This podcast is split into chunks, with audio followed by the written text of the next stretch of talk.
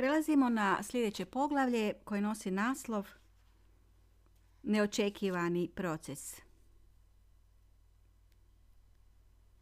Nismo stigli tugovati niti se zajednički pomučiti kako bi pronašli lijepa sjećanja koja nas vežu uz pokojnoga očuha i o kojima bi razgovarali. Ja sam doista bila iz početka tužna jer sam znala da me on volio na svoj način, da nije imao ledeno srce. Zatim uslijedi užas. Ostavinska rasprava. Nismo se ni snašli, a nad nama se nadvije prijetnja iseljenja iz nove kuće. Po zakonu, ako u braku nije bilo zajedničke djece, udovica dijeli imovinu sa sljedećim nasljednim redom svoga supružnika, a to su u ovom slučaju braća i sestre.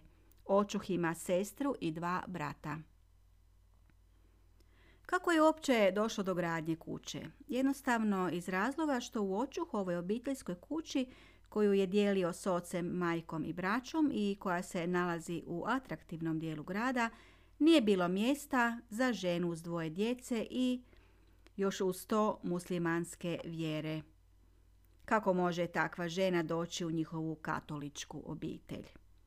Sigurno će unijeti nemir u njihovo čvrsto zajedništvo, a posebno djeca koja su skoro već odrasla i koju je sada prekasno preodgajati. Kad je očuh naišao na njihovo odbijanje, duboko se razočarao. Toliko ih voli i osjeća duboku privrženost njima s roditeljskim domom, a oni ga ovako iznevjere, ne vodeći računa o njegovim željama i osjećajima. Dobio je potom isplatu novaca od dijela kuće koja bi otprilike njemu pripadala u eventualnoj podjeli, kupio gradilište i zauvijek ih se odrekao. Godinama nije s njima razgovarao. Nikad ih nije posjećivao, niti je itko od njih dolazio kod nas. Jedino je išao na sprovod roditeljima. Zatim su mama i on zajedno digli u poduzeću stambeni kredit i izgradili kuću. I sada na jednom u ostavinskoj raspravi žele sudjelovati u raspodjeli cjelokupne imovine, a to su nova kuća, vikendica na moru i stari automobil. Glavni kolovođa u svemu tome bila je sestra. Jedan brat reče, ja u toj otimačini neću sudjelovati. I doista nije. Ali drugi brat i sestra nisu se htjeli odreći ni pišljiva novčića. Što sad činiti? Na koji način izdvojiti ogromnu svotu novaca? Nešto se mora prodati. Mama je van sebe. Njezin prijezir i mržnja protegne se i na pokojnoga očuha. A rekao je da se ništa ne brinem ako mu se što dogodi. Da sam zbrinuta. A da nije možda bio toliko lud i ostavio oporuku kod svoje sestre. Samo se moje sestri obrati za pomoć kad umrem. Ona će sve srediti. Na jednom joj u sjećanje dođu njegove riječi. Čudno, tako pametan čovjek a da nije za života sredio osnovne stvari. Ljuti se mama. Svakojake je papire ostavio, čuvao sve i svašta, pa čak i ljubavna pisma iz mladosti, a nije imao toliko pameti da misli na ovakvu mogućnost koja se dogodila, a znao je da je bolestan. Nisam ni pomislila mami prigovoriti da se onda ona možda trebala za svoju, a time i našu sigurnost pobrinuti, tim više što je i iz prethodna dva muža bila samo na gubitku. A ona je i tekako pametna i oprezna žena, ali uporno ponavlja isti životni obrazac. I po bojah se za sebe neću li i ja navući na sebe neki životni obrazac kojeg se neću moći osloboditi. Od nečega bježiš, a stalno nailaziš na ono od čega bježiš.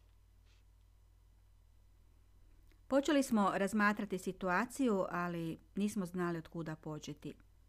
Da li prodati novu kuću i isplatiti ih, a mi se vratiti u našu staru kuću? Na početak. Toliko volimo vikendicu na moru, naša ljetovanja koja su nam jedina svijetla točka u životu. Volimo onaj vrući pjesak i mirno more koje nas svake godine čeka. Sada više nisam u braku s Ka i nema više ljetovanja u njegovoj kući na moru. Sve više se stiskao obruč oko naše vikendice i ona je proizašla kao jedino rješenje da namaknemo kakvu takvu svotu za isplatu. Daću im vikendicu pa neka se nose, ako budu pristali na to, reče mama. Začudo, oni obje ručke pristadoše, svejednako ne odustajući od namjere nešto zaraditi. Jest da to nije puni iznos kojim su se nadali, ali ipak bolje išta nego ništa. A da nemaju, čovjek se ne bi čudio, mama je govorila i lomila ruke. Tako su bogati, svi imaju vikendice, visoko su obrazovani i dobro zarađuju. Ali ne, takvi hoće još i još. Takvima koji dovoljno imaju, pada u krilo još više. Uzalud nam je bilo plakati, tugovati zbog izgubljenog.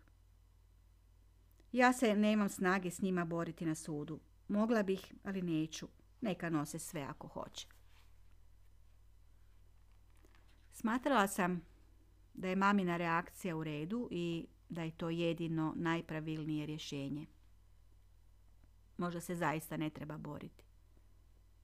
Gdje ćemo Alana ići na more?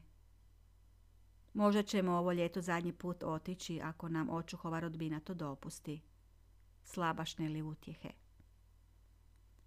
Srce boli od ljute boli povrijeđenosti, nepravde, pljačke, gubitka i emocionalnoga i materijalnoga. Nikada nisu ni pitali trebali nam pomoći kod gradnje. Nisu nikada pitali ni za vikendicu, ni za kuću, ni to kako uspijevamo plaćati kredite. A sad na jednom ni luk jeli, ni luk mirisali, traže neko svoje pravo. I uopće ih nije sram. Ali ja im neću pokazati koliko sam povrijeđena. Tuguje mama. Pustila sam da mama sama riješi situaciju u kojoj nisam znala kako bi joj brat i ja pomogli. Mama zna najbolje što činiti. Glavno je da nas ne istjeraju iz ove kuće. Baš dobro da je mama i našu staru dotrajalu kuću željela sačuvati. Ipak imamo neku sigurnost, pa ako treba vratit ćemo se tamo. Sestra i brat prisadoše na vikendicu, ali su se dvoumili da li bi nam ostavili stari poluispravni automobil. Ipak nam ga teškoga srca ostaviše. Da bi pokazali da ipak imaju dobro srce, obećali su dopustiti nam ljetovati još jedno ljeto na moru, s time da za to vrijeme iselimo svoje stvari.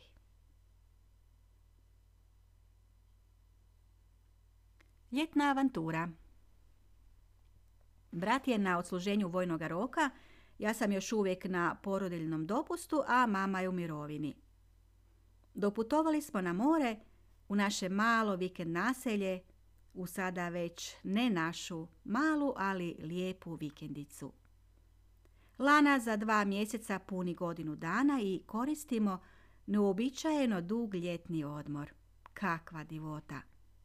Nemamo vremena tugovati zbog budućeg materijalnog gubitka, već uživamo u kućici smještenoj u prekrasnoj prirodi. Povjetarac treperi u lišću topola, koje prave hladovinu u dvorištu, ali cijelim putem do plaže. Hodamo bosi po pješčanim stazama.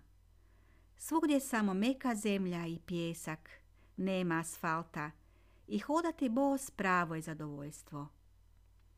Jedino na nekim mjestima gdje sunčeve zrake uporno prodiru uvijek kroz istu rupu među bujnim krošnjama, teško je stati zbog užarenosti tla, ali opet stopalo se brzo hladi na mekom dodiru s tlom koje je u sjeni. Lanu vozim u kolicima i konačno se osjećamo lijepo i slobodno. Mama kuha ručak i poslije će nam se pridružiti na plaži. Ne razmišljam ni o čemu, ni o prošlosti, ni o budućnosti. Svjesna sam da je ovo predivna sadašnjost i želim je potpuno proživjeti, svjesno, a ne bježati mislima u prošlost koliko god da mi je neugodna, niti vrludati mislima nade u budućnost koja će svakako doći, neminovna je, ali još uvijek je nestvarna, ne postoji. Ovo podneblje pobuđuje u meni nadu, čežnju za životom, za novim susretima. Potiče u meni zakopanu mladosti i pomlađuje mi dušu. Gle, uvijek sam voljela ovo naše malo mjesto u kojem sam provodila svoja najljepša ljeta i čeznula za njim u bivšem, bivšem i braku, kad su me okolnosti odvojile od svega onoga što mi je imalo nešto značilo i bilo moje. Sve su mi željeli uzeti, promijeniti me, napraviti me drugačijom. Čak su željeli potaknuti me voljeti nešto sasvim drugo, nešto što oni vole i za što smatraju da je najbolje i jedino ispravno. Ali ja volim ovaj pjesak, upravo ovaj pjesak i mekanu zemlju koja ne prlja, već prijanja poput najljepše tkanine. Gledam prema Velebitu, na udaljene sive planinske vrhunce. Pogled mi doseže do najvećih visina, a tako je u mojoj duši. Oporavila sam se, osvetila. Lana napreduje i ne da mnogo razmišljati o nečemu minulom. Jednostavno uz nju moram misliti na sada, na danas, na ovaj trenutak i tek malo na trenutak iza. Sve drugo je nevažno, nejasno i nepredvidljivo. Srce malo manje boli, priviklo se. Ima svoj pečat. Mirim se sa statusom rastavljene žene i samohrane majke. Nemam više toliko osjećaj inferiornosti kao iz početka. Ne osjećam se toliko izgubljeno. Imam osjećaj da bih se mogla zaljubiti, a ako ništa drugo, uživati u prolaznoj avanturi, ništa ne tražeći za uzvrat ili na duže staze. Mama i ja primjećujemo da Lana ima upalu desni, da teško jede. Možda bi bilo dobro otići k liječniku, reče mama. Spremimo se i pješice za obilaznim neprometnim putem uz grmlje, kupina i drveće, odlazimo u obližnje veće naselje u kojem ima liječnika. Dolazimo u čekaonicu. Nije gužva. U ordinaciji je liječnik koji nas uskoro poziva ući. Ulazim sama s Lanom i objašnjavam mu u čemu je problem. On nježno pregleda Lanu, ona se ne buni i mirna je. Dobro bi bilo da joj date ove vitamine, reče liječnik i napiše recept. Ne znam kako se to zbilo, ali u trenutku kad sam ugledala tog naočitog muškarca u bijeloj kuti, s mirišljavim rukama, kako nježno razgovara s Lanom, na jednom osjetim neobičnu privlačnost. Poželim svim srcem upravo s tim liječnikom leći u krevet, da se tako izrazim, jer nekog kreveta i nemam u blizini, ali voljela bih s njim biti pa makar na pješčanoj plaži. Možda bi pješčana plaža bila čak romantičnije mjesto od kreveta. A nisam mu to htjela dati do znanja, ali osjetim u njegovom pogledu da se i u tom čovjeku nešto zbiva. Nekakav čudan fluid lebdio je između nas i kroz nas.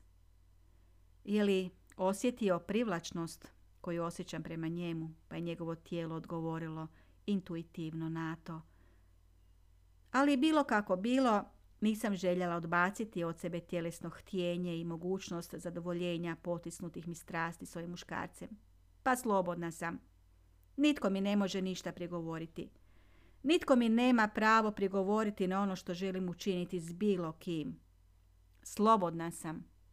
Potpuno slobodna. Ili on sve to osjetio u onom kratkom vremenu u kojem smo Lana i ja proboravile u njegovoj ordinaciji. Pružio mi je ruku, gleda u oči. Moje su oči gorjele. a opet strahovito sramile i bježale u neprilici.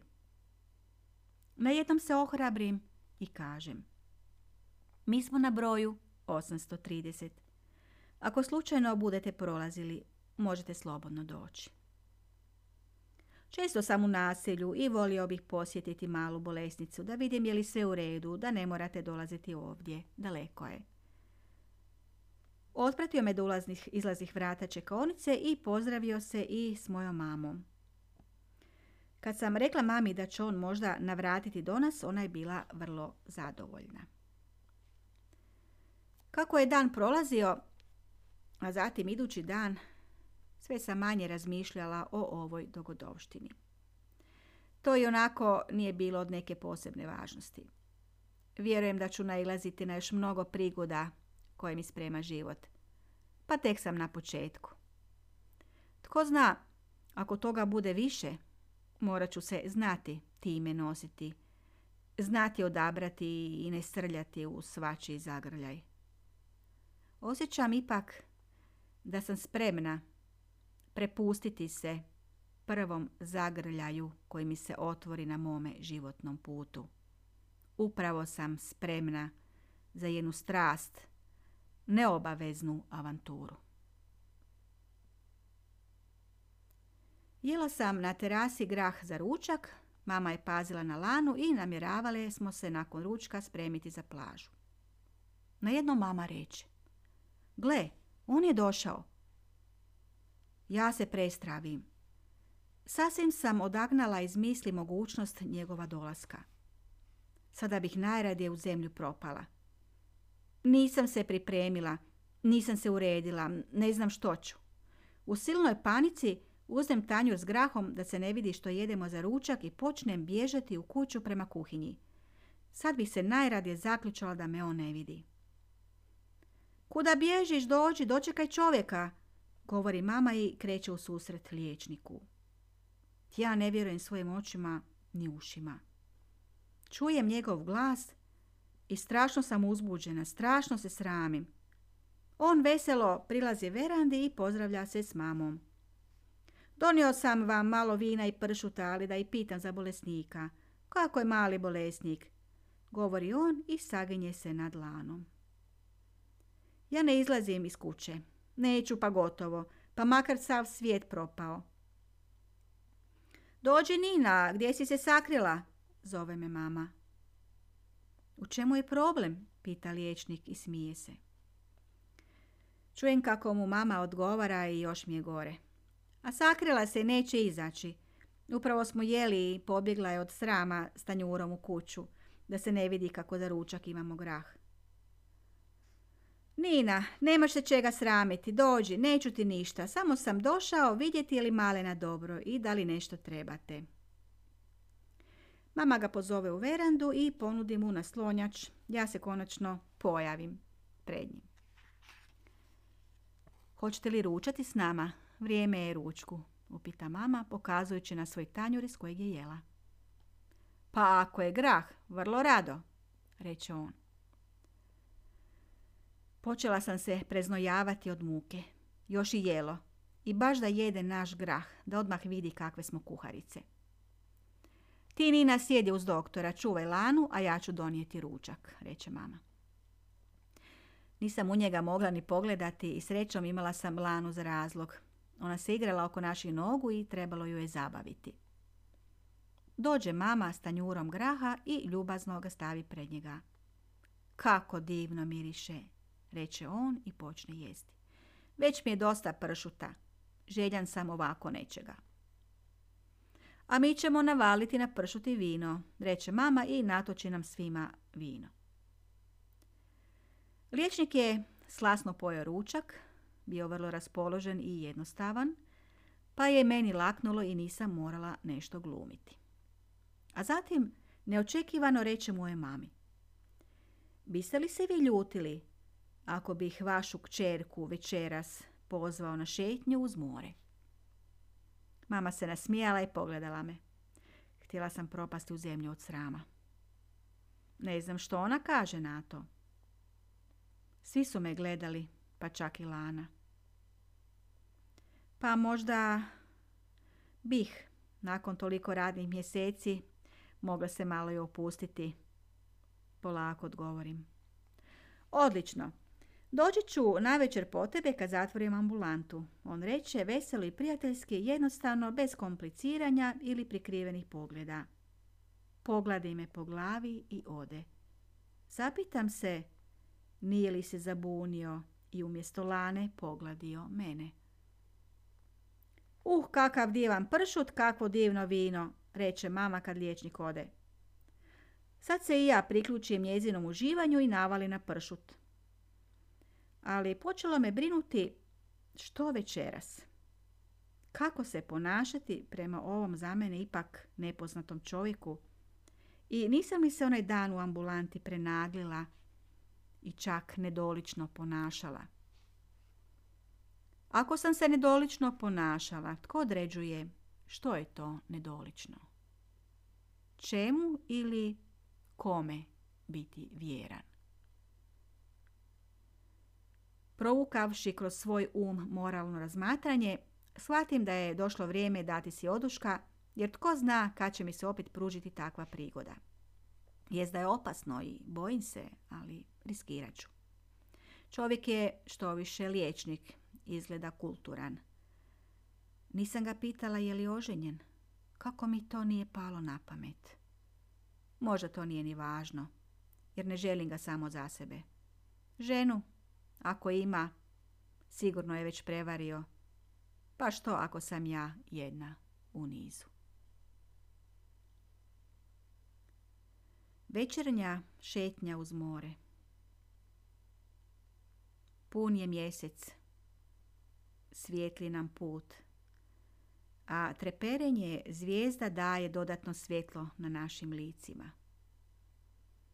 Hodam uz svoga pratitelja po pustom, mekanom i prašnjavom puteljku koji se proteže uz polja trave skroz do mora, te vodi kilometrima dalje do rta i svjetionika, gdje godinama u pličaku stoji ostatak nasukanoga ribarskog broda.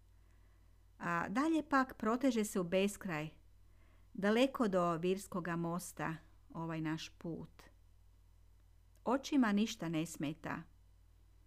Pogledu se dozvoljava protezanje do još uvijek crvenkastog horizonta, gdje je sunce na odlasku ostavilo svoj trag. Ne želim razmišljati o skorom oproštaju s ovom ljepotom. Vječiti, ugodni vjetrić svelebita struji po ušnim nam školjkama. Plava, meka mi duga kosa doseže do ramena i dotiče ruku moga pratioca, kojom me nježno obgrlio. On je visok i jedva mu nazirem oči, ali osjećam u njegovom biću lagano strujanje. Povjerenje koje osjetih prema njemu umiri uzbuđeno mi srce i odagna zadnji tračak suzdržanosti i nečkanja. Bez potrebe objašnjavati bilo što, naše dvije sjene hodale su puteljkom ispred nas. Jedna velika i jedna mala. Prepustim se vodstvu velike sjene. Ne pita me ništa. Ne očekuje ništa, ne traži ništa. Ne pokušava se opravdati i prikazati boljim. Samo me vodi, nježno i nenametljivo, na puteljku, bez cilja. Zvijezde bruje sve jednako, trepereći. Trebam li ga pitati je li oženjen? Ima li smisla, je li to važno? Ima li djece? Pomislim. Kao da je čuo moje misli, on reče. Rastavljen sam, a djeca su već otišla svojim putem. Uskoro i ja odlazim u inozemstvo. Tamo ću otvoriti ordinaciju. Drago mi je zbog vas, odgovorim, što imate mogućnost ići dalje. I ja sam završila određeno razdoblje u svome životu i moram dalje. Još ne znam kako ću, prvi mi je put. Život će ti već pokazati. Samo slijedi svoje srce kao što ga slijediš i sada. Istina, razum mi govori jedno, konkretno sada, a srce drugo, ali primjećujem da ipak slušam srce, odgovorim, poželjevši se opravdati. Ne boj se, ja ti neću ništa. Opusti se, reče on i stavi moju ruku u svoju. A ne znam je li u redu. U odnosu na koga treba ili ne treba biti u redu. Nauči se u životu koji ti slijedi zanemariti ponekad svoju obazrivost. Da, istina. Prema meni primjećujem i nisu bili toliko obazrivi. Pa zašto bih morala ja biti takvom? A trebaš biti takvom, ali ne uvijek. Nekad se moraš maknuti i raditi po svome. Pretpostavljam iz tvojih riječi da te netko povrijedio. Zainteresira se on. Da, bivši muž. Napravio je dijete i meni i ljubavnici istovremeno. Izabrao je ljubavnicu jer ga je ona prihvatila, a ja odbacila. Začudila sam se kako sam lako rekla ovu rečenicu, kao da sam je izrecitirala. I nisi se htjela boriti za tog čovjeka? Nisam ni imala priliku sve da sam ih htjela, a i ne znam kako se to bori za muškarca. Jednostavno, na lijep način. Muškarac će između dvije žene uvijek izabrati onu koja se na njega ne ljuti, koja ga prihvaća sa svim njegovim grijesima i koja će, i koja će mu uvijek ponovno i ponovno oprostiti. To mora biti bogovska žena. Ja je to nisam znala kako treba. Postupila sam pogrešno već prije same borbe. Ali bojim se da mi sada predstoji jedna sasvim druga borba. Mnogo osjetljivija i okrutnija ali nadam se da se moje slutnje neće ostvariti, da neće biti problema. Želim ti da ustraješ što god bilo i da se mnogo ne potrošiš u tome. Nekad rezultat borbe koji želimo ostvariti nije toliko vrijedan kakav nam se na početku čini. Kako to mislite? Upitam. Ako pobjeda ne donosi mir i zadovoljstvo, spokoj i oprost, onda nema smisla upuštati se u takvu bitku. Treba prepustiti pobjedu, pogotovo što u životnim borbama nema oštre granice pobjednika nad pobjeđenim. Na koncu ipak sve dolazi u ravnotežu, borili se ili ne. Mislite li doista da nakon rastave žena može doći u ravnotežu, pogotovo ako ima dijete? Upitam ga konkretno. Ne da samo može, nego i mora, jer inače propada. Moram priznati da sam naštetio svojoj ženi i tu se mnogo ne razlikujem od tvoga bivšeg muža i njemu sličnima. Ja sam gad, kao i svaki muškarac koji ne propušta prilike u životu, pogotovo ako mu neočekivano iskrsnu. Znala sam da ovdje misli na našu situaciju. Nastavio je. Povrijedio sam je doista. Bila je usamljena i prepuštena sebi. Prošla je krizu bez moje pomoći. Jest da mi je sada žao zbog mojih postupaka i da žena nikada neće biti onakva kako je bila prije, ali je sada jača nego prije i manje ovisna. To mi sve baš i nije neka utjeha, kažem i začudo ne zasmeta me njegova iskrenost kojom sebe opisuje ne baš u lijepome svjetlu. Vidjet ćeš da će sve biti dobro. Samo pazi da se ne vraćaš na stare pozicije i prihvaćaš uvjete to mnogo žena pogriješi i nikad ne uspiju promijeniti svoj život na bolje. Kako to mislite? Upitam ga. Ne želi ono od prije, jer povratka na staro nema. Ali ne mogu zaboraviti prošlost. Pobunim se. Ne trebaš, ali pamti samo ono što vrijedi pamtiti i što te neće kočiti. Da, Imate pravo. Moram se složiti s vama. Ali najčešće mi uđe u misli sjećanje na loše. Prvo na to. E, to treba vježbati. U ljudskoj prirodi da prvo primijeti ono loše, a dobro već na početku previdi. Sada već previše pričamo na temu prošlosti, a ja bih željela ovo vrijeme provesti s vama u sadašnjosti, na trenutak zaboraviti na sve. On se vrlo raspoloži i reče, odlično, tako treba, to volim čuti. Ali za početak nemoj me zvati svi. Želim s tobom biti prisniji.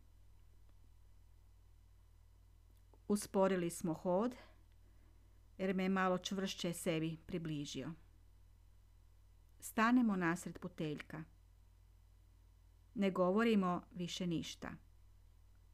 Čujemo samo zrikavce, vjetar na licu osjećamo i šum trave. Već smo stigli blizu mora i osjetim na svome licu zalutalu kapljicu koja je doletjela vjetrom. Blag, pitom kraj, s morem, bez mračnih dubina, svijetli od pjeska i planktona obasjanih mjesečinom, dok zvijezde titraju s površine. Sve svjetluca u mraku prelivenom srebrnom svjetlošću. Dovoljno toplo da otkopčam košulju, a jedva toliko svježe da bi morali paziti da se ne prehladimo. Ne pitajući ga smijem li, bez potrebe smješkati se i očima ga zavoditi, opuštena lica i srca zagrlim ga oko pasa, prislonivši glavu na njegovo srce. Jer jedino sam dotle i dosezala svojom visinom. On se malo sagne, obgrli mi ramena, a ja, utonuvši u njegovo tijelo, osjetim na vrhu svoje glave njegove vruće usne. Toplim dlanom potražio je moje lice, odgrnuvši mi nježnim pokretom kosu s. Poljubim nježno u vrat, na skrovito mjesto koje nija nikad ne dotičem, niti vidim u ogledalu negdje iza uha. Sramežljivo dočekam njegove usne. Tijelom mi prođe nekontrolirani drhtaj uzbuđenja zbog svoga davanja ovom nepoznatom čovjeku. Ne sklopih oči, njegovo lice ne vidim, ali zato vidim lice mjeseca koje mi se smješka i daje mi za pravo.